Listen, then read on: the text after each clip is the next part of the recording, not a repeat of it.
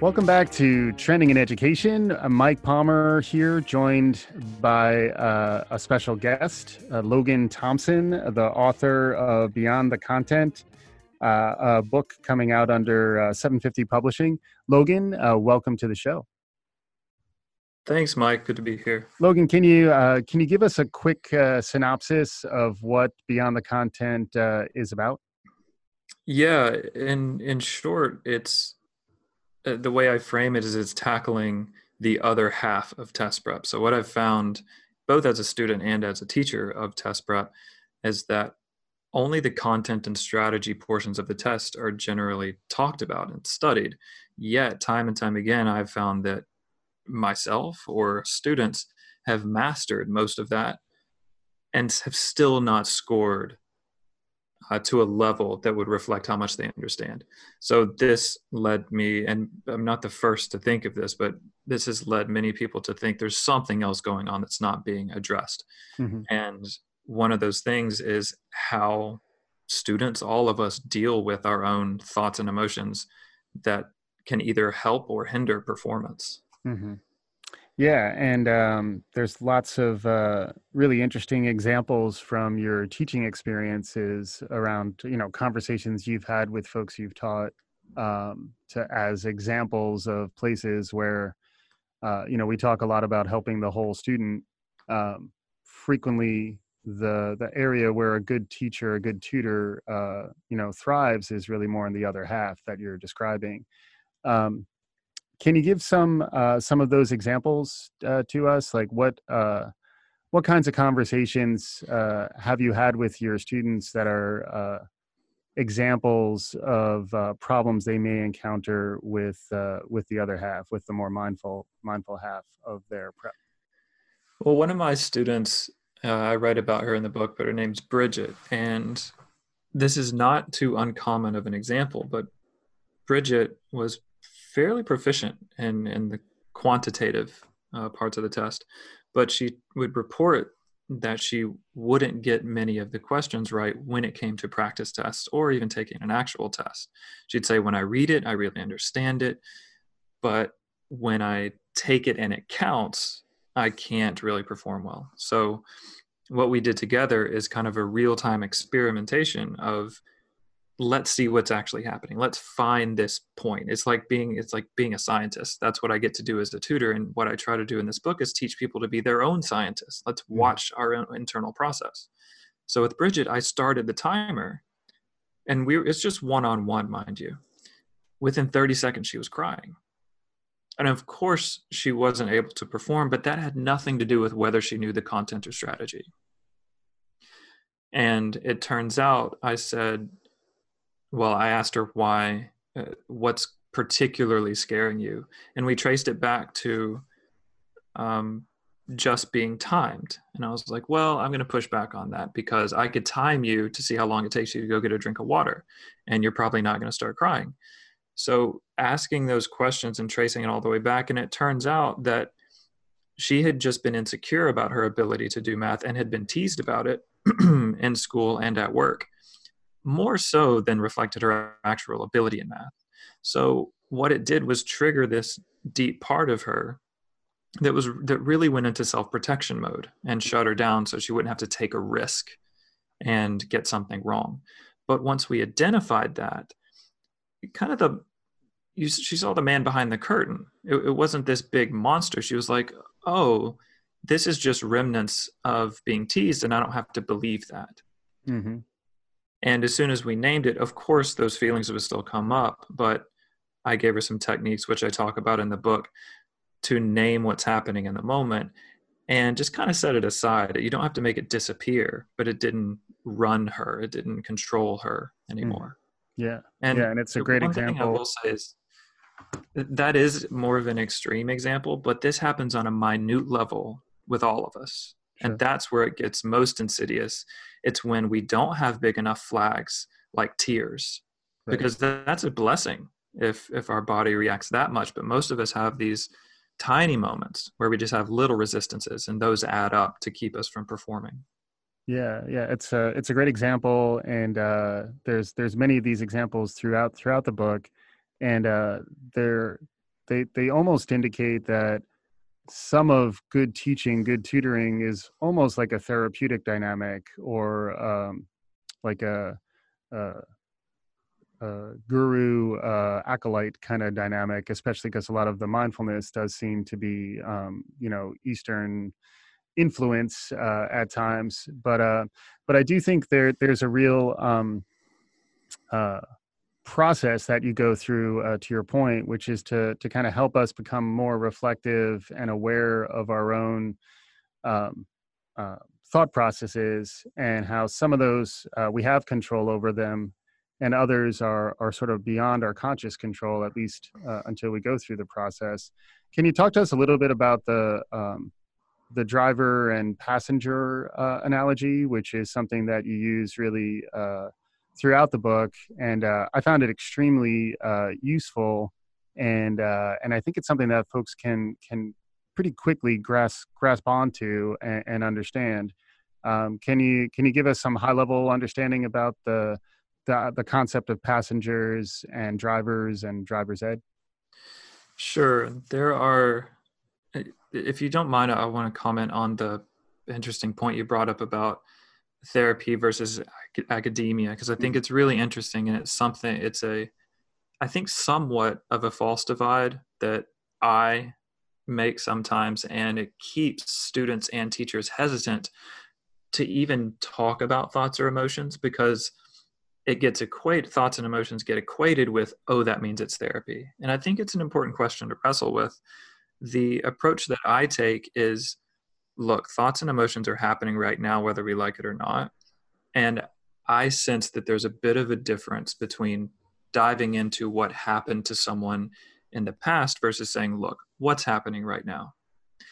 And if something is happening right now while you're doing a problem, it is part of the problem. And I come at it from more of a scientific observational sense of let's just have some tools to see what's happening right now and however people want to categorize it fine but i think it's worth uh, surfacing. And to that to that to that end another reason that i and many teachers are sometimes hesitant to talk about thoughts and emotions is we can't see them on a chalkboard. Chalkboard that's dated. We can't see them on a whiteboard. We, it's not two plus two equals four. It's mm. harder to see. So it's this more amorphous invisible thing that's happening that doesn't mean it's not just as real. You know, we can't see atoms, we can't see the energy within atoms, but it doesn't mean they don't exist. Mm-hmm. So, one of the reasons I use metaphors in the book is just to have an easier way to conceptualize our thoughts and emotions. So, this brings us back to this driver passenger metaphor you were talking about. Mm-hmm. So, what I've found is that the thoughts and emotions that are at play when any of us perform tend to have themes within each of us. I'm not talking about universal archetypes here. I'm not commenting on those. I'm not saying they do or don't exist. I'm saying individually, if any of us track a particular pattern of thoughts and emotions that happens when we're performing, we probably find several themes, maybe five to six that reoccur. And what I've what I've tried to equip students with is the ability to say, okay, this theme, I'm going to give it a name and I'm going to give it a persona. Now, this doesn't mean it's an objective truth, it's just a way to think about that theme. So, for example, uh, Bridget's theme, one of her themes was being timed. So, any and all that had implications about being teased and other other associations but once she recognized that feeling, as soon as a time started, she could name that passenger. And she named that passenger Big Ben. And I call it a passenger because they just kind of visit. They aren't quote, quote, quote unquote us, but they do visit every now and then. So she called it Big Ben, and that allows her to cognitively uh, unattach, not be detached, but unattach with its power. Mm-hmm. So we have several of these visiting us called passengers. And what I say is that passengers usually have messages that, if we take at face value, will be an obstacle to us. So Big Ben for Bridget will say, Don't be timed, you're going to run out of time, you're going to fail. Mm-hmm. The crucial step I, I tell students to make is find the wholesome intention of these passengers. Mm-hmm. Because what happens with most students with a self critical voice, for example, they just either don't recognize the self critical voice and then it controls them. That's no good. Or they recognize it and then try to fight with it. And that's no good either because they're just busy fighting with themselves. Mm-hmm. But my hypothesis in this book and in this framework is that no matter what passenger it is, it always has a wholesome intention. If you look hard enough, you will find a wholesome intention. Mm-hmm. Big Ben for Bridget just wanted to protect her from getting hurt. My pass, one of my passengers is comparing myself to other people. I call it compare bear, and it it compared me to to uh, to your voice when you introduced this podcast. I'm like, hmm, is my voice that dynamic? I need a voice that that's, that's that dynamic. But I'm able to recognize it, and rather than berate myself for it, I know that passenger is just trying to have me belong and perform at my best. Mm-hmm. So changing that framework is important. Now, inevitably, the question comes if one follows this framework for long enough, it's well, how do I know whose voice is talking? Are all voices trying to derail me or help me? And who's the real me? So, in this framework, I call the quote unquote real me the driver. And I'm taking a leap here. I understand uh, my definition of driver is a leap, but I posit that at the core of all of us, our driver is, for lack of a better word, good, wise, compassionate. The part of us that comes alive when we, we aren't guarded, when we're not defensive, when we have perspective, the part of us that comes alive if we see a puppy struggling. We, we're just more available Mm-hmm. and I train students to better get in touch with their quote unquote driver to be able to recognize and dialogue with passengers. This is not an objective truth of a neuroscientific uh, take on the psyche. They're just tools to help. Yeah, and uh, I talked and, a lot.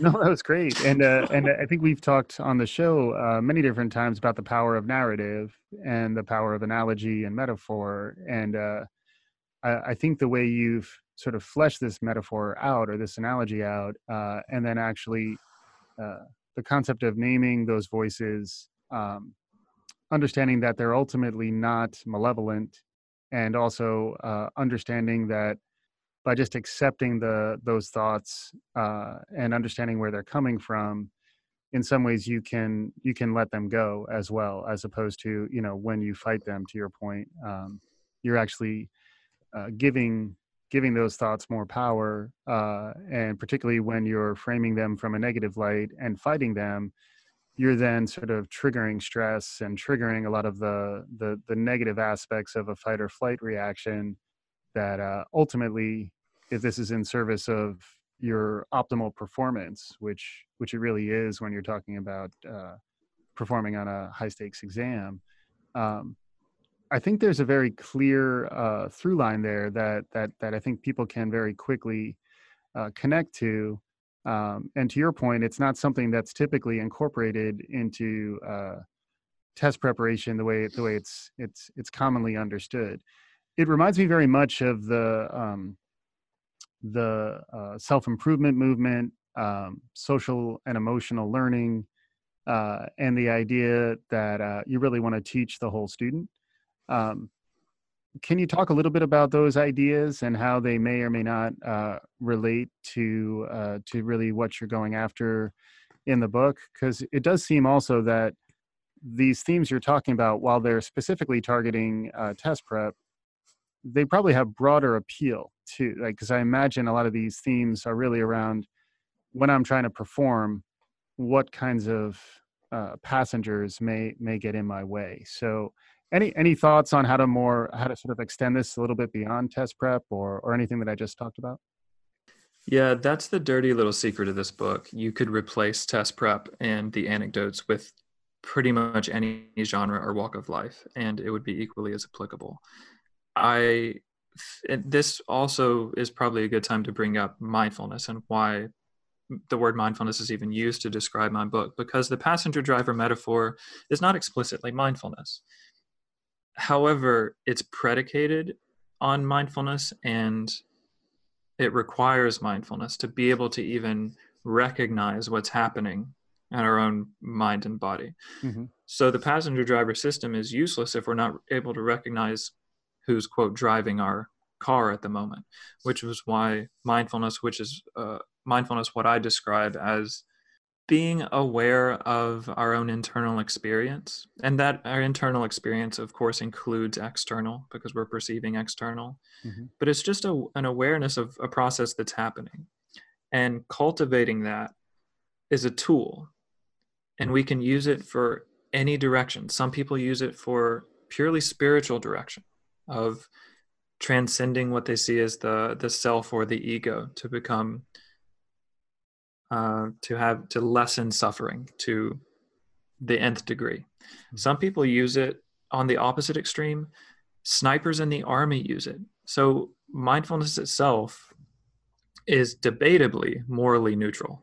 Mm-hmm. So in this case, I'm talking about developing awareness and a framework to help with performance on test prep, but those are layers built up and up and up. And if you go down to the bottom layer, which is just cultivating awareness, yeah, at that last fork in the road, rather than talking about problems on the test, it can be happening right now with you and I and in, in this conversation because as sure as you and I are talking, there are passengers talking to me about Logan, your voice is trembling, or Logan, you're you're not being as clear because you're too worried about what they're going to think about you, or what am I going to hang out with my friends tonight? And these different thing, these different forces pulling me in different directions. Mm-hmm.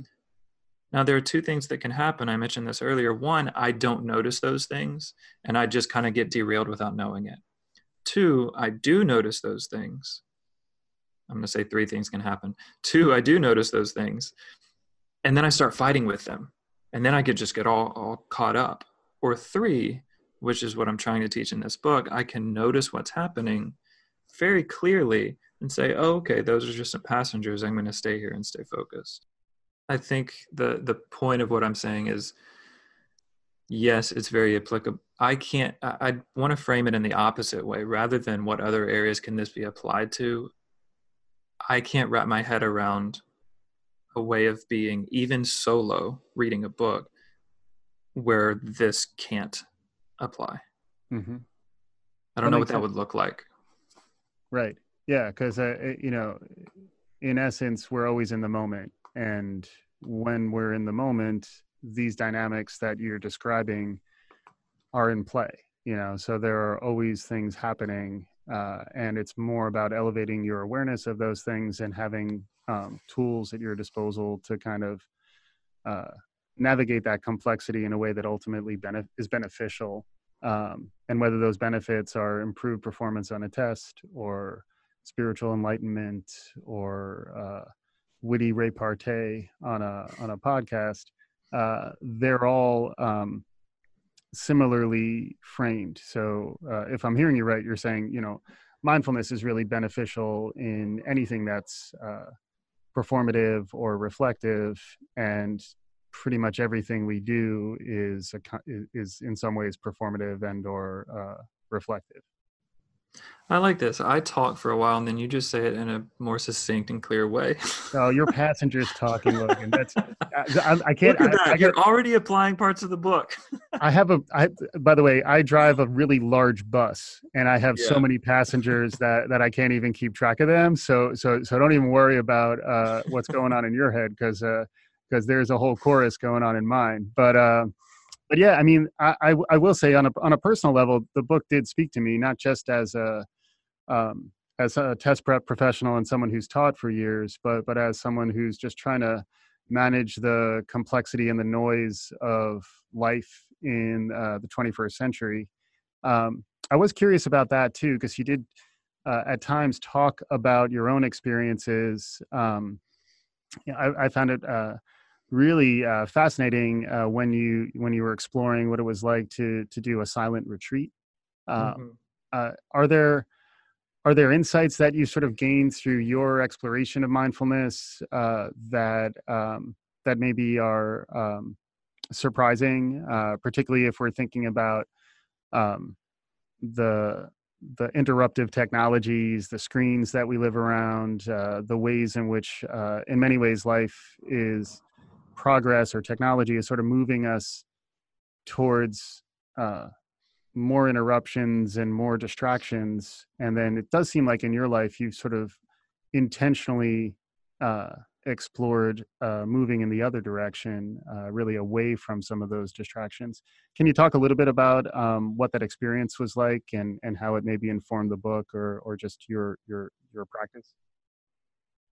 Sure. There are a couple thoughts. so what you're referring to is one of the retreats I went on. I think you're referring to a three month silent retreat that I did. And I noticed that in the absence of things that I could quote unquote reach for, uh, that included conversation, reading, uh, technology, and the absence of those, it felt really noisy and, and really loud and hard to navigate my internal system.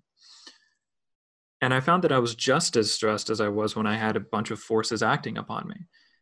I also found that I was just as happy as when I had a bunch of things to strive for. I when I had a job and a relationship and going to a party and petting my dog, like all of those things were wonderful, but in the absence of those, my world was just as alive and dynamic just within myself. Mm-hmm. And that started to make me question the role of external things and forces. So, what I found is when things would get very difficult internally, I realized that I had, I used to depend and rely on external things, including people. But what ended up happening is my driver, as I call it, but my true part of myself awoke and supported me. I started to hear a wise voice that I'd never heard before because I had never really forced it to come out. Whenever I had difficulty, I either relied on some kind of crutch like um, technology or video or even exercise can be a crutch or other people. And what happened is I, I was forced to be there for myself. So there was a resilience and a wisdom that I found within myself that I did not know was there otherwise. Now, what I also found when I came out of retreat is all of these other external things that I had thought were just meaningless. I was a little, I was a little, um, I was a little, a little convinced that like nothing else but mattered, but your internal experience. I, I thought in an extreme way, and all of a sudden, here's TV and computers and technology and worldly things and money and uh, dating. And I realized that while on retreat, I had started to see those in a bad light. But what I found when I got out is that those things, in and of themselves, are morally neutral. They're most often not good or bad, but what it depends on is our motivation for seeking them out. So this uh, this is all a preamble to my answer to how to work with technology. And what I talk about and what I try to practice is the step before engaging with technology. What's it like when we feel that impulse to reach for our pocket, or when we're reaching for the computer, or when we're reaching to call a friend? None of those things in and of themselves are good or bad per se, but when we're reaching, are we just running away from an emotion that we're scared to feel? Or running away from a thought that we're scared to have? And if that's the case, that can be an invitation to be with ourselves and build some really stamina and compassion for what we're going through in the moment. Other mm-hmm. times we're reaching because we just kind of want to have some fun or watch a good video. Right. The thing I, I, talk about paying attention to is being mindful of that motivation itself. Mm-hmm. To do that, it does take mindfulness practice and practicing noticing things in the moment. Yeah. It reminds me also of the concept of uh, intentionality uh, as well. So like when you are choosing to gre- reach for your phone, you actually it's not it's not a automated it's almost like unconscious habit right. that it's something that you are actually i am thoughtful i'm aware of what i'm choosing to do and now i'm choosing to to make that move mm-hmm. uh, which I, I, I would i would imagine is is is is helpful also to be uh, sort of in that mindset when you are taking a test so that every choice you're making um, is something that you actually are aware of as opposed to sort of allowing things to just um, sort of take hold and sort of um, in some ways you're it's an interesting uh, mix of you know losing control but also uh, maintaining it at, at at the same time like you need to be able Sure. to, to make these decisions but then also realize that some of the aspects of your mental life are are really beyond your control Sure. And the the try the transform the transformative part to me is when we trace when we find ourselves in a symptom of a problem. For example, sometimes I find myself holding my phone without knowing that I had reached for it, without knowing that I'd picked it up, and without being aware of the impulse to reach for it. So when we find ourselves holding the phone, unless we can trace back the cause and effects, not much transformation can happen. But if we keep trying to be mindful, maybe we catch ourselves when our hands in the pocket the next time. The next time, maybe we catch ourselves when we're reaching. Still, not real transformation. The next time, maybe we catch ourselves feeling a little frustrated and then reaching. And all of a sudden, we found a link. When I get frustrated, I reach for my phone. And this, to bring it back to test prep, this happens all the time during tests. We have habits of how we behave on problems based on little causes and effects. And most of the time, those are internal voices. So, for example, if a student's doing a problem, and let's say they all of a sudden, one minute later, find themselves uh, trembling and thinking they're never going to amount to anything. Okay, well, that's a big leap. So you're doing a problem, and then a minute later, you find yourself trembling and think you're never going to amount to anything with more mindfulness practice, you can start catching that earlier and earlier and earlier in the process before it snowballs. And maybe what happened before I'm not going to amount to anything was the thought, I'm not going to get into school. Maybe before that was the thought, I'm not going to get the next problem right. Maybe before that, it was, I'm never going to be good at exponents. Maybe before that, it was seeing an exponent problem and if you're if you start to be aware enough as a student when you see an exponent problem you can say oh, okay this is one of those things that triggers me. And as soon as you say that the whole story is never going to happen. Yeah. Yeah um shifting gears a little bit um you know we talked i mentioned briefly the um the whole child uh, approach to teaching, uh, and we've talked also about the whole teacher uh, approach to uh, to really transforming education, like thinking about the challenges and the stresses of being a, a, an instructor. Particularly, one theme we've talked a lot about is just some of the problems around K twelve instruction and some of the things that have been happening. You know, teachers uh, teacher strikes and and more awareness around teacher pay and some of the other challenges um, how has uh, mindfulness made you a better teacher, uh, and how how can mindfulness? Uh, a lot of the folks who listen to the show are either teachers or no teachers, or thinking about what it's like, you know, to develop yourself uh, and your mm-hmm. ability to teach. How does mindfulness uh, impact teaching, and how has it helped you uh, become a better teacher? Like hands down, easiest answer for me is I'm more able to have cognitive and emotional empathy. And to me, I don't know how to be an effective teacher. I've not I've not seen effective teaching if a teacher can't really get where a student's coming from. Mm-hmm. Sometimes a, st- a teacher can know the answer to the problem and know that the student's not at the answer, and then just kind of explains how to get to the answer. But that doesn't usually stick in my experience what's transformative for a student is when a student says, Yeah, I see this triangle, but I'm kind of, well, maybe I could talk about this. And you start to see them kind of wonder and struggle. And then they may mention uh, 30, 60, 90 or, or something. And the ability to zoom in and attach to them both emotionally and cognitively because you've been there. Mm-hmm is crucial because then you can metaphorically go side by side with them and kind of hold their hand through it and even push them or not push them but at least you know where they are and what i've found is that that's impossible to do if i haven't noticed if I haven't paid a lot of attention to my own body and mind and thought processes during struggles. Mm-hmm. If I can do that, then as soon as they're going through things, I see some signs and it catapults me to exactly where they are. Otherwise, I just kind of see, oh, there's confusion. Mm-hmm. But the more mindfulness I practice, I'm like, oh, that's confusion with a hint of hope, with a hint of despair, with a hint of insecurity. Mm-hmm. And of course, it's not always that accurate, but at least it's a more dialed in form of empathy. Mm-hmm. And without knowing where a student is, I don't know how to help them. Yeah, I love. Uh, I don't know if I'd heard that before. Uh, I don't know if I have either. yeah, the the combination of cognitive and emotional empathy.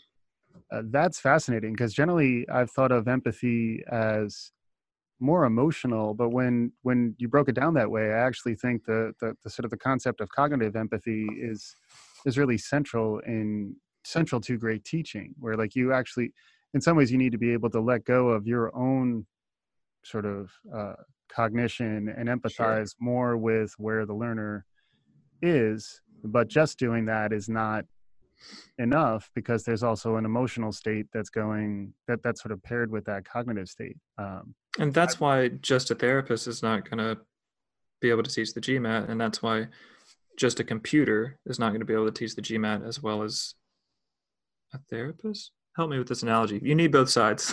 yeah. Well, I, I, think your point though, like it's it's I've heard a lot of talk, you know, because we do uh, we we get very concerned about the uh, the the super the threat of super AI and the robot overlords, uh, you know, taking uh-huh. over. But one of the counterpoints that I've heard frequently to that is that humans will seek uh, shared experiences and uh, shared consciousness. And uh, I think when you talk about mindfulness that way, there's a real um, level of connection that you're going to get with a human teacher who's going to understand um, in a very personal way what it feels like to be in someone else's shoes. That's the type of thing that that is going to be difficult, uh, arguably impossible for artificial intelligence to catch up to. Uh, they can simulate it, but they're not actually going to have the same um, level of empathy that that that a fellow human is going to have. Um, and I also love the um, the thinking around.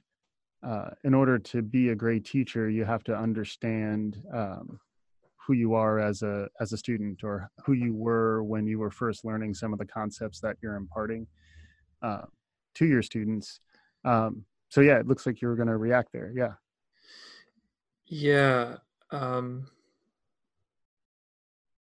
the there's a couple things. One, you're you're noticing of of my reaction. Like you picked on on a super subtle thing that it takes some presence of, of mind and mindfulness to be able to do what you saw in my face and i think that's important for me to be able to have my students as well and one of the things with enough mindfulness practice and this gets to one of the maybe the most important part of this whole practice in the book to me is once a person watches their own minds and thoughts and emotions for long enough that person will inevitably start to see that our thoughts and emotions kind of have their own schedule their own volition they don't ask our permission to show up and what starts to happen is the blame and shame attached to the thoughts and the identification, if you will, with the thoughts and emotions we have starts to dissipate a little bit because it starts to make a little less sense.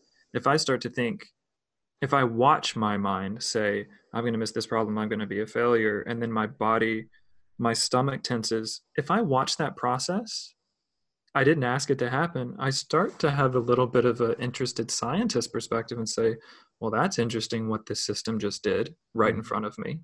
And it becomes less, I am a shameful person and I am going to fail. And once I can recognize that, I think one of the most empowering experiences is seeing that we are not at fault for, but are responsible for our thoughts and emotions. And what that does when I talk like that to my students, they start to get a sense of, oh, maybe they're not terrible and at fault for the self limiting beliefs and emotions they're having.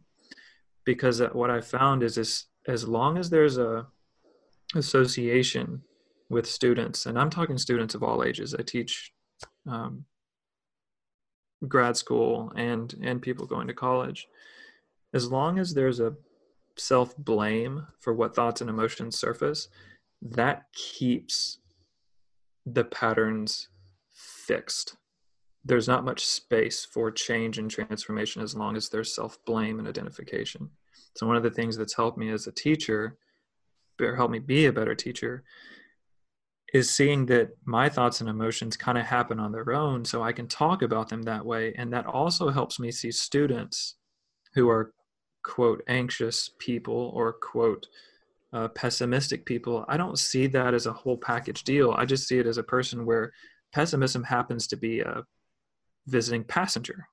Mm-hmm. So if I can see them, they know I see them as a full person that just has some visitors mm-hmm. that we can work with. Yeah. Yeah. Um, fascinating conversation. Uh, clearly, uh, we could uh, we could go on and on, but uh, but I think we're we're getting close to the end of our time uh, with you today. We'd love to get you back, and uh, I'm, I'm I'm curious how our listeners are going to respond. I, I imagine they'll be calmer and more present after this podcast. So so I think that that's what we would hope for. Um, if folks want to learn more uh, about you or mindfulness, if they want to find this book, um, what's uh, any recommendations for for folks if they they want to um, first off uh, you know the name of the book and and uh, mm-hmm. uh, where folks can find it. I believe it's dropping like when this show is going live yeah. It's super timely. So uh, can you just remind us the, the name and if folks are interested where they would go?